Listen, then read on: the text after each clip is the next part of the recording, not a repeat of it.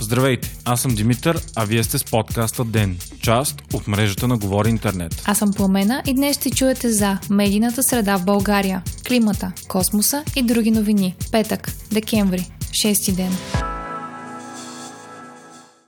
На 97 годишна възраст си отиде една от иконите на българския театър – Стоянка Мутафова. Актрисата бе на сцената до последно и ще остане в сърцата на милиони българи с повече от 100 театрални роли и над 30 в киното. Според Свободна Европа, Стоянка Мутафова е най-възрастната активно играеща актриса след починалия през 2016 година на 101 години актьор Владимир Зелдин.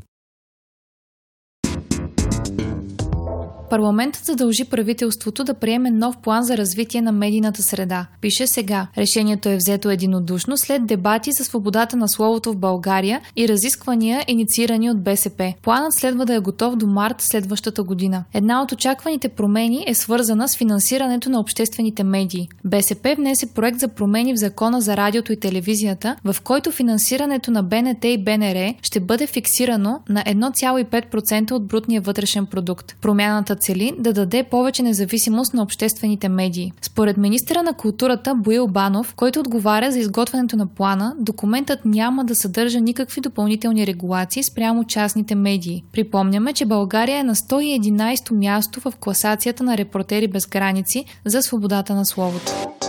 Саудитска Арабия пусна 1,5% от акциите на държавната петролна компания Сауди Арамко на първично публично предлагане. Акциите на Сауди Арамко са на цена от 8,53 долара за акция. Компанията събра рекордните 25,6 милиарда долара, с което изпревари китайската Alibaba, която през 2014 година събра 25 милиарда, пише BBC. Това означава, че при търгуване на борсата компанията ще бъде оценена на 1,7 трилиона долара. Тази оценка е под 2 трилиона долара, на които се надяваше саудитския престолонаследник принц Мохамед Бин Салман. Въпреки това, Сауди Арамко измести гигантите Microsoft, Amazon и Apple като най-скъпата компания в света. Пускането на акциите на държавната компания на борсата бе една от основните реформи, предвидени от Мохамед Бил Салман, целящи намаляването на зависимостта на кралството от петрола. За пръв път от национализацията й преди почти 40 години Сауди Арамко ще има акционери, различни от саудитското правителство.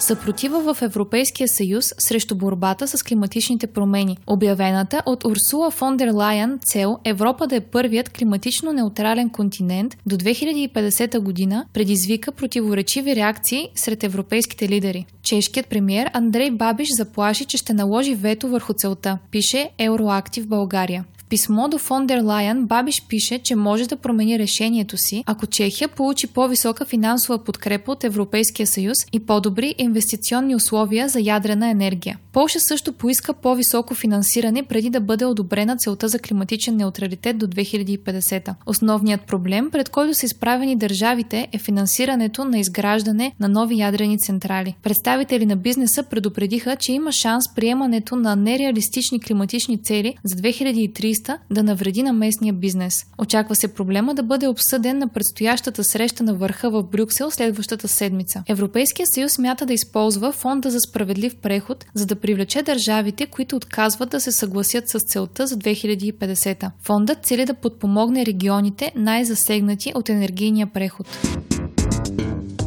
Добри новини за космическата експанзия. Компанията Rocket Lab успешно извърши експериментален полет на ракетата си Електрон. Тя е едва втората част на компания, която ще може да изпраща полезни товари в орбитата около Земята. Ракетата още се разработва, като крайната и цел е да е за многократна употреба. Електрон е много по-малка от конкурентната Falcon на SpaceX, затова тя ще каза по коренно различен начин. Целта е ракетата да се забавя по аеродинамичен принцип, после да използва парашут, а накрая да бъде улавена от вертолет, докато е във въздуха. Така тя ще може да извършва по един полет на седмица. Днешният старт обаче надмина всички очаквания. Ракетата успя да не се разруши при връщането си от орбита и достигна успешно морската повърхност. И макар по електрон да има още много работа, според експерти технологията е обнадеждаваща. Междувременно стана ясно, че Европейската космическа агенция е дала зелена светлина на проекта Хера, съобщава Капитал. Хера е проект, чиято цел е да изучи възможността за борба с космически тела, които заплашват Земята. Така предстои специална сонда да бъде разбита на повърхността на астероид и да се види какви са последствията от това. Хера се осъществява в партньорство с НАСА. Американската агенция през 2021 година ще изстреля сонда с ракета Falcon 9 на SpaceX. Тя ще се разбие в астероида Didymos със скорост от над 21 000 км в час. През 2024 година пък Европейската агенция ще изпрати своя сонда на астероида, за да оцени нанесените щети и да се изчислят промените в траекторията. Дидимос не е заплаха за Земята, но астероид с неговите размери може да унищожи цял град.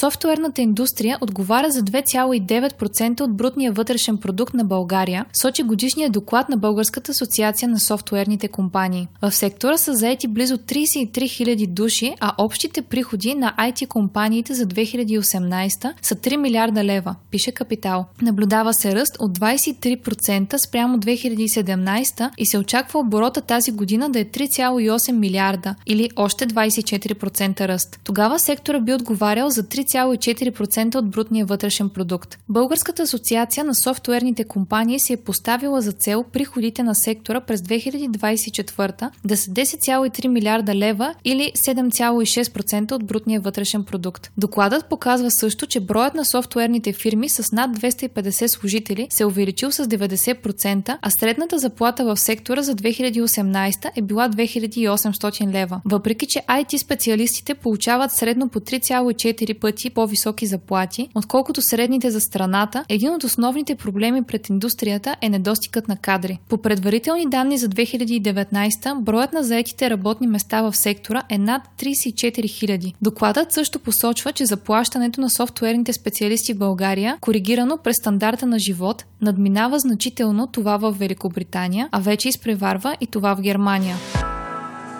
Вие слушахте подкаста Ден.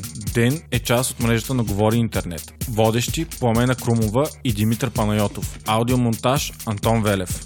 Ако искате да не изпускате епизод на ден, не забравяйте да се абонирате в Spotify, Google Podcast или да ни оцените в Apple iTunes.